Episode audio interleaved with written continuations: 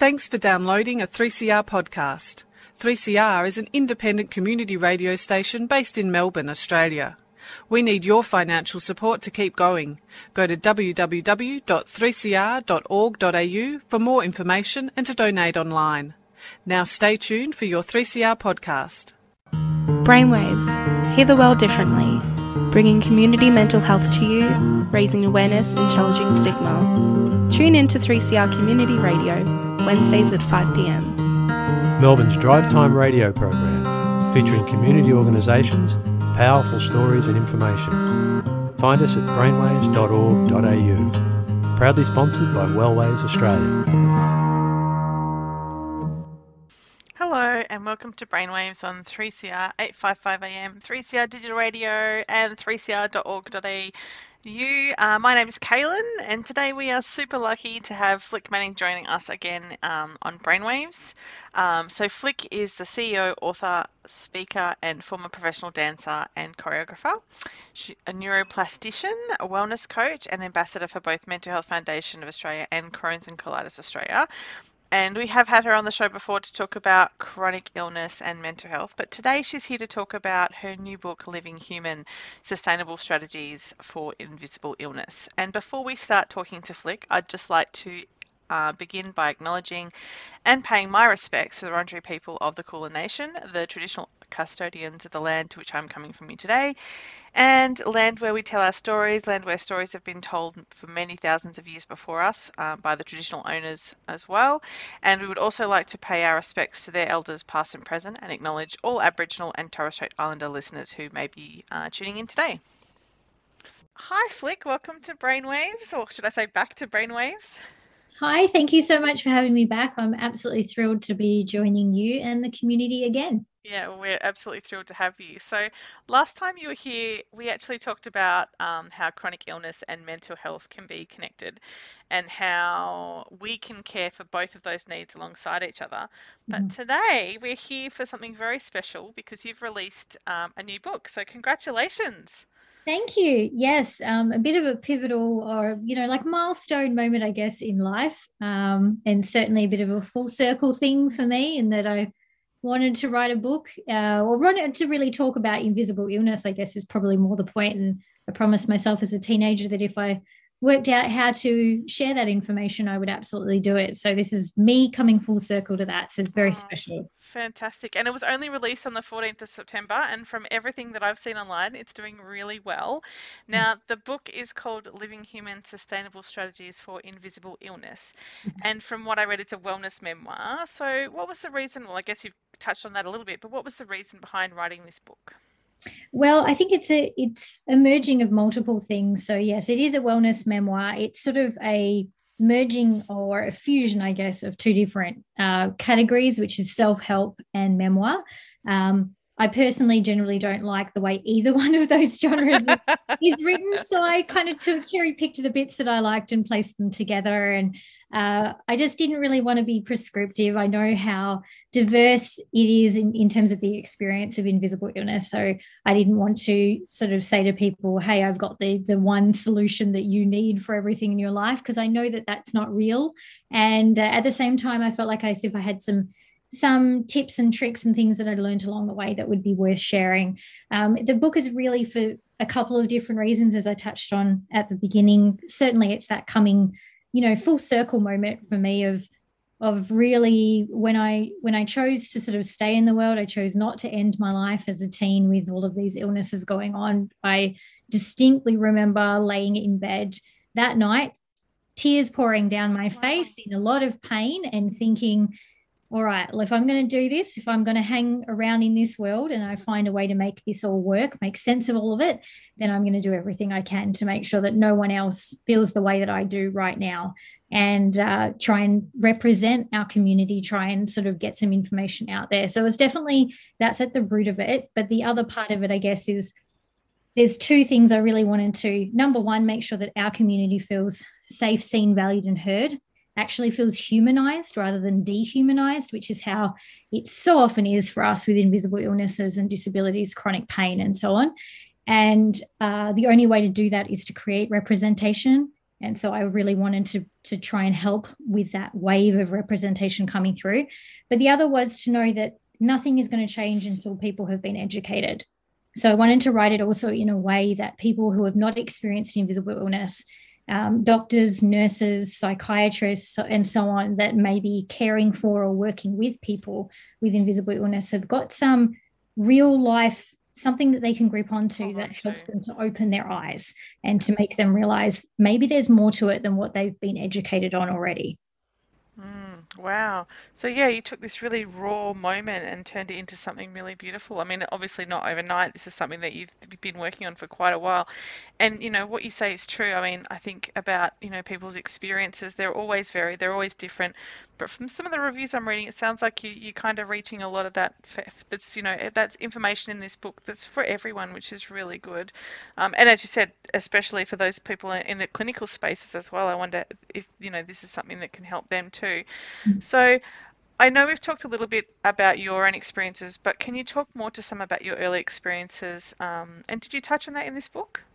Yes, absolutely. So, kind of the starting point, I guess, of the book is really, you know, that teenage, uh, you know, girl who was trying to work it all out, and the what I kind of, I guess, share in the book is that sort of defining moment where I recognized suddenly I was invisible within the world um, by having these sorts of illnesses. So, you know, I've got Crohn's disease, irritable bowel syndrome, I've got uh, I also have fibromyalgia. There's other, there's so many different things, you know, like everyone with an autoimmune condition, I think we end up with a laundry list of conditions, diseases, syndromes, and so on. But I also have, you know, um, PTSD, OCD, depression, anxiety, and so on. So you know, I could I could just keep loading up a whole bunch of acronyms here, but the point is, it, there's a lot of things that I was dealing with as a teenager and trying to work through all of that. So it sort of is that starting point, and then I guess the lessons that I've learned over really the past 20 years, and and some of I guess the really bizarre and um, out there ways that I've had to learn those lessons really is what I've I've shared in the book, as well as obviously some you know, more of the science behind some of the particular sustainable tips and tricks that I have worked on for myself, mm-hmm. um, and that certainly some of my clients, you know, find very helpful for them. I do share that in the book to kind of again provide a little bit more meat to the bone rather than it just being, you know, airy fairy. Yeah, yep, yep. yeah, so it's a little bit of all of it. Oh, I love it. Excellent. And I feel like, you know, you've mentioned about how this book can help people with an invisible illness or those with a disability, mm-hmm. oh, invisible disability, I should say. But for those who have very little experience of either, I'm thinking here carers, maybe family, also just people in the general community who don't understand what it's like. Is this book really for them too? Absolutely. You know, it was a it was a tricky thing in terms of writing it because when you write a book you know any editor or publisher worth their worth their weight in salt will tell you pick one one very narrow audience and try and only write for them but with what i was trying to share it, it was impossible to write for only one audience. Yes of course i wanted my community to feel you know seen and to feel heard and to feel represented. And that was of course the most important thing was that i did that with integrity and i did that the right way. Uh, but i also knew that you know, the lives of those people were not going to improve solely based on them taking actions. It's about society changing. And that often is in our home. There is so many old and preconceived notions about what illness and what disability actually means in the world. And this generationally gets passed on and passed on. I mean, we pick it up as kids from watching our parents and our grandparents. And so in order to unpack that for us, the people that are suffering with these conditions, we need society to start unpacking their own preconceived notions about it. So I wanted to write it in a way that they could put themselves into my shoes, into someone's mm. shoes that's experiencing this, and understand the difference between what it's like, for example, showing up to the hospital to get treatment with something that is visible and is accepted as normal versus showing up to a hospital with something that can't be seen.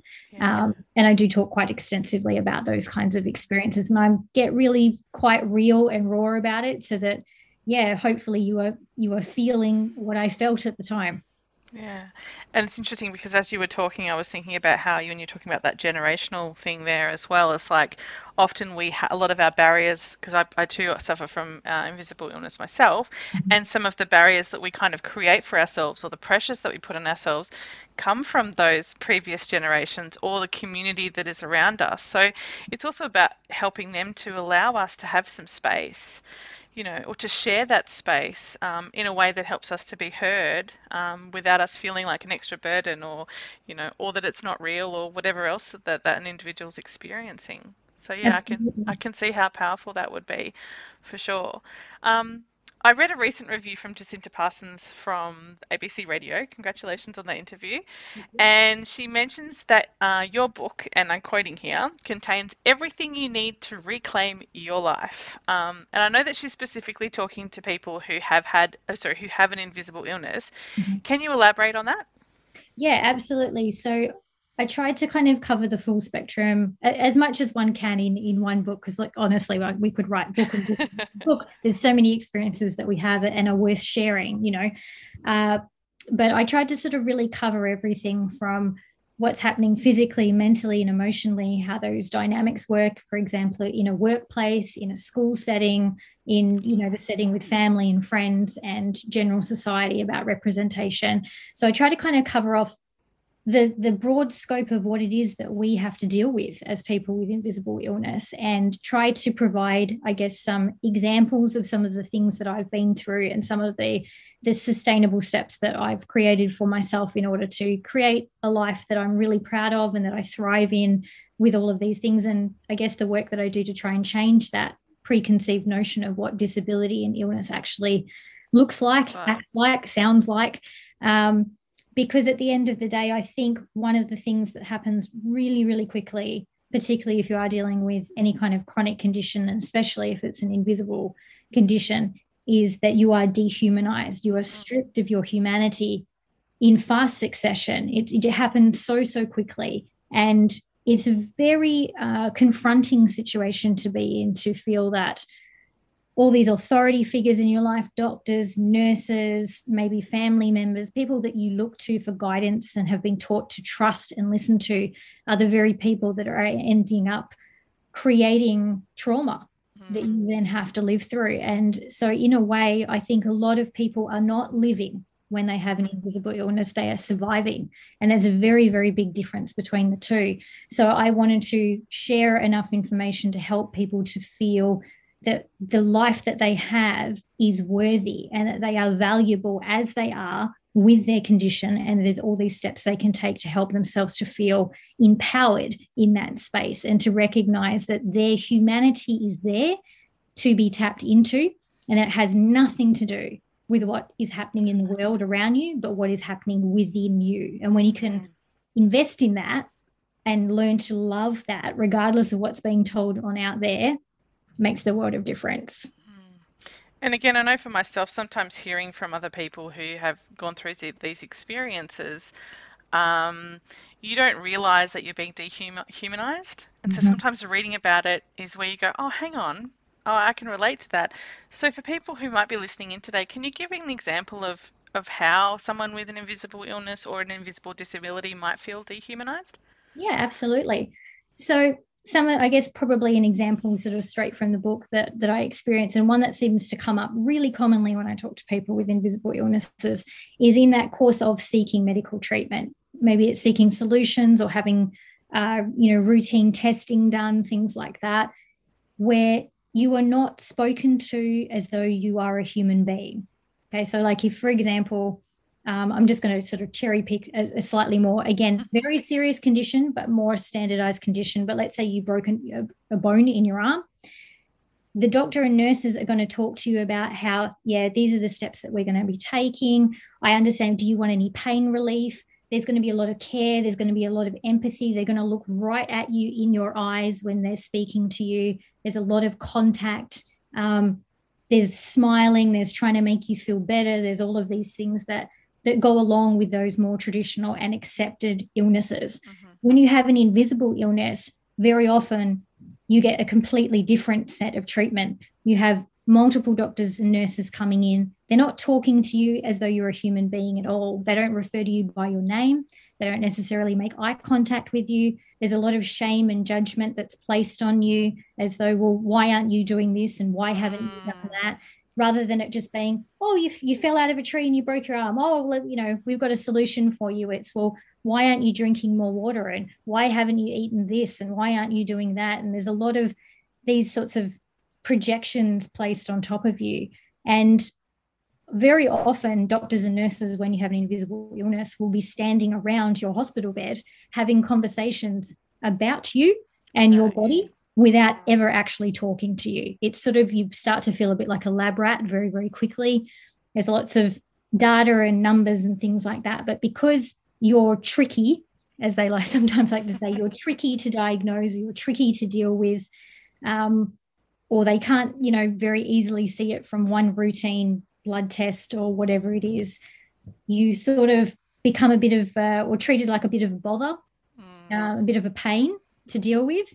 And so very quickly, it's no longer, well, you are this human being that's suffering, and we are here to do a job and to try and help you to be in a position that you're not suffering. It's more like you are taking up time and resources, and there's no obvious solution to this. And you are kind of annoying me, and I need you to kind of get out of the space. And that's the feeling of those two things is so so different and i try to kind of i guess describe to people that haven't experienced what it would be like if they showed up with that broken arm to the hospital and suddenly everyone is saying to them just well why didn't you why didn't you just wrap a bandage around it? Well why didn't no i'm not actually going to give you any pain relief for that. You don't look like you're in that much pain at all. You don't need any pain at all. You know how different that experience would be mm. if you think you're going in there to get help and you're vulnerable and you're scared and you're in pain and suddenly yeah. We're not treated or, or my favorite one which is how do you even know you have a broken arm? But i'm not going to do the x-ray or do any test to tell you that you're right or wrong. I'm just going to tell you. Absolutely. You yeah. know we've all again with invisible illnesses we so yeah. often get that where they're going well we've run one set of standard blood tests. That's right. Um, we can't justify spending any more Medicare money on giving you tests when we've got no potential evidence that there's anything else. And you're going, well, I'm, I'm telling you that there's stuff that's going on, that's you know? So it's, it's just such a different experience to have when you have an invisible illness. And it's a very scary position to be in because you're often very, very vulnerable and you're often showing up at doctors and things like that speaking to people about it when you have exhausted all of the options that you've tried yourself. It's not as though that's the first thing that you've done. Um, and you're left out in the cold. Yeah, that's right. Now, this my next question here really relates to, I guess, what we're talking about here. So sometimes when we see books like yours, um, I often wish myself that I could send a copy to people who make the policies, people in government who make the decisions, the ones that can create those barriers for people with chronic illness or disability. Mm-hmm. If you were to send this to someone, uh, sorry, to some people who make those kinds of decisions, what changes would you like to see made to our system? You know, that's a great question because, in all honesty, I think the chain there are so many changes to be made, and I think they run really, really from surface level very, very deep. The entire system is biased against people with chronic conditions, with invisible illnesses, and also with disabilities. It's just not designed for those of us who need that extra bit of care um, that extra bit of diagnostic treatment or for conditions that don't have a solution. A lot of us with invisible illnesses have got conditions that don't have a cure money and resources are not placed into adequately finding a cure or even creating testing that would be easy to help us to diagnose those conditions quicker, simply we are devalued. We are not considered to be as valuable as other people in society. And so I think really changes almost have to start there to see that we have value, to see that we can actually offer a lot to the world, and that some of this thinking is very medieval and very old and that has no basis actually in modern society. But in terms of you know the everyday little little uh, minuati things that we experience, I mean, I think first of all, in the training of people who are becoming doctors and nurses, we need significantly more training being placed on autoimmune conditions, disabilities, invisible illnesses. And I, I don't just mean reading from a textbook. I think that's where we're going wrong. I think it's got to be more than doctors just walking around inside a a learning hospital, hearing from resident doctors that have already got their own biased ideas and are teaching mm. them to treat patients the same way. We need to actually have people like us going into medical schools to sit there to explain what we're experiencing, to explain how to talk to us, to explain how to get the information out of us that's going to help them to be best positioned to do their job. So they can hear from us and see that we are, in fact, fully fledged, completely whole rounded human beings that are deserving of care and that they can be a really important part of that step if only they would, again, look at us in the eyes, speak to us with humanity and empathy, believe us when we are telling you that these things are going on. Um, one of the other things I would love to see is making it uh, legal that doctors must write down or document all symptoms that are being explained by their oh, patients. That's a good one. Yeah. I like that one. Not the three or four that are cherry picked as they have matched to yeah. some book that they have studied in during their medical treatment. Mm. And this really comes from, you know, again, like all of us, showing up at some of my first medical appointments with 20 or 25 very severe symptoms and watching doctors only write down three That's or four. Right. Because yeah. from there, if you've only got three or four on the list and someone that your GP sends you to a specialist, it's only those three or four that get explained. And the longer this goes down the line and the more you're sitting there going, no, there's these other 20 things, mm the more that they look at you as though you've got it's just mental health. I was going to say it always comes back to mental health. That's the excuse they use yeah, for everything. Exactly. So if it if it was all documented from day dot, if it was all written down, mm. whether it takes you it still might take you 10 or 15 doctors in for example, but if all of it is clearly and adequately written down, you're going to see this pattern that is emerging. Mm. And some doctor at some point is going to go, "Oh, I've noticed that you've written down that you get a skin rash when you're out in the sun for 20 minutes. Maybe we need to, you know, check you for lupus or whatever else, you know, those sorts of symptoms That's are. Right. Whereas a lot of doctors just go, mm, I'm hearing vomiting, I'm hearing fever, I'm hearing this. And those are the only ones that they write down. And I think that that's the, those two changes in particular are ones that I would I would stand on my hill and fight for. Oh, I think that's fantastic. And I would be right there with you 100%. So, the last time you were on the show, COVID had just started to impact everyone. And throughout the past 18 months or so, I have seen an increased um, increase in accessibility options for people who may suffer with an invisible illness or even just a disability. Um, now that things are potentially opening back up, do you think that we can maintain that accessibility for everyone? Look, I have certainly got some concerns about how things are going to be changing. Obviously, We've only just had our roadmap announced. And for a lot of people in our community, this is not a time of joy or celebration, but a time of deep fear and panic because of, uh, again, us being devalued, um, the way that we may simply be triaged or not treated appropriately in the healthcare system if it starts to become overwhelmed. These things are not the ideal position to be in and very, very scary when you've got a pandemic that is looming continuously around us as society moves forward. It is my hope that over this past 18 months or so that people will have number one experienced working from home they will have experienced having to kind of be better with their tools like zoom and skype and all of these different sorts of things that they will have thought about making events and turning them virtual as well as in person and that they would continue on with that but I also know that there is a, a deep desire for the wider community to get back to normal, even though that normal is gone. They're yeah. still going to try and get back to to that. It, it will never go back to that. It's going to create some kind of new normal. I hope and hope and pray that enough of our voices have been heard during this time and enough experience has been had that workplaces will continue to offer working from home and flexible options, that Events will continue to be put online and made available in those ways. That telehealth will still be a really big factor for people, you know, seeking healthcare and things like that. But I also know that some of these things will just based on conversations i'm having i'm mm. seeing you know workplaces getting really excited about oh we're going to get you all back in again and i think what we just really need for everyone is in this excitement and in this bubble of emotion just to take a really big deep inhale and exhale and have a bit of a think about the wider world not just your experience of it but the wider world and think about how we can continue to include some of those accessibility options. We you know we really really need to. So many of us are fully capable of being employed. If only they will keep these work from home policies in place for example we could create a lot of jobs and create a lot of value if these things actually do stay in place which would be so good for our economy which is so much of the push as to why we're coming right. out of lockdown so if we can just think a little bit bigger and slow down i think you know we can get there but i think it's going to be a bit of a bumpy road ahead mm. Yeah, no, I agree.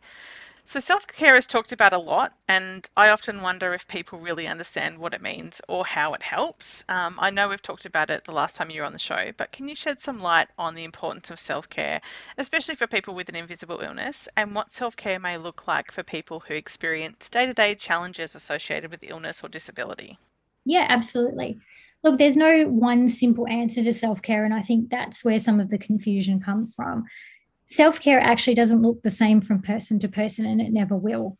One of the biggest downfalls we have as a society, particularly where there is a serious lack of representation when it comes to disability and illness, is that we project these ideas of what well-being and what healthy and what you know popular and happy and all of these things should look like and how they should behave sound act and be and those things don't actually make sense from one person to the next we a lot of our mental health and physical health issues a lot of the things that we experience in life actually come from us trying to carbon copy ourselves as the mm. person next to us. And this causes a lot of issues for people with invisible illnesses because if you go to your doctor and your doctor just says to you you need to do more exercise and you need to eat better well what does that actually mean? Well, that means that you're going to go off and you're probably going to go onto Instagram or you're going to go and connect with some of your friends and they may or may not have invisible conditions that That's are the right. same for a start. And you're going to look at them and they're off doing kickboxing, and this person's off doing yoga, and that person's running. And you're going to go, Well, my best friend's doing running. So I'm going to go and try and run. And within maybe a week of running without probably having anyone to guide you on how to taper up and ramp up slowly and prepare your body for these different sorts of activities to understand what chemicals are being produced in the body how that's going to you know increase or decrease inflammation pain. You're going to run at it like a like a bull at a gate. You know find yourself flared up and in a lot of pain and that's going to put you off because you're still going to take 3 weeks to recover from that one attempt. What we need to do instead is actually go what works for me. Here are the 10 different things that I would be willing to try.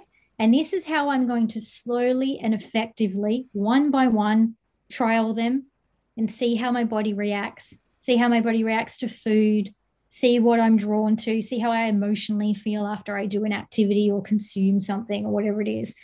And slowly over a period of time, work out from that hey, actually, I'm better suited to doing Pilates and I need to do it for only 30 minutes and it needs to be in the morning.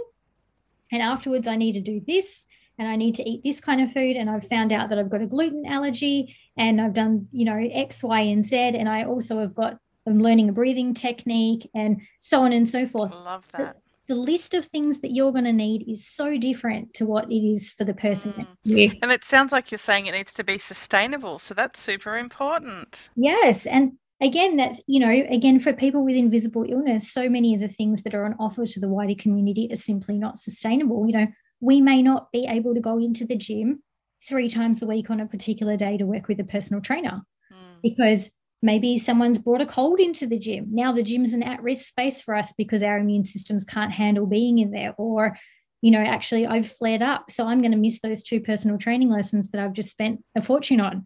It needs to be things that you can can do and sustain and understand how it works for you in your lifestyle with your budget, your constraints. You know, things that nourish you and make your life actually easier. Um, but yeah. exactly, but it is a process, and I think we are so so used to this dopamine fix of instant gratification in life now that we just, you know, we're in a position now where if we've tried something once and it doesn't immediately work for us, oh, it's all everything's too hard instead of actually going, this, I have to live in this every day. This is worth the investment because no one can give me a new one. No, that's it. Exactly. Well, that is great advice to wrap up on today. Thank you so much, Flick, for coming on the show and talking about your book. It's been wonderful to have you, and good luck with everything. And congratulations again on your new book, Living Human. Thank you so, so much. I'll speak to you again another time, I hope. Thank you so much, Flick, for coming on the show today. Um, if anyone would like to get a copy of Flick's new book, I'll be sure to include all the information in our show notes as well as how to get in touch with Flick. And as usual, you can find more of our shows on the 3CR website, 3cr.org.au, or on Spotify, wherever happen to download your podcast. And if you'd like to get in touch with us, um, just chuck us an email at brainwaves at wellwaves.org. Thanks for listening, everyone. Stay safe. I'm back next week on Wednesday at 5 p.m. for another episode of Brainwaves on 3CR. You've been listening to a 3CR podcast produced in the studios of independent community radio station 3CR in Melbourne, Australia. For more information, go to allthews.3cr.org.au.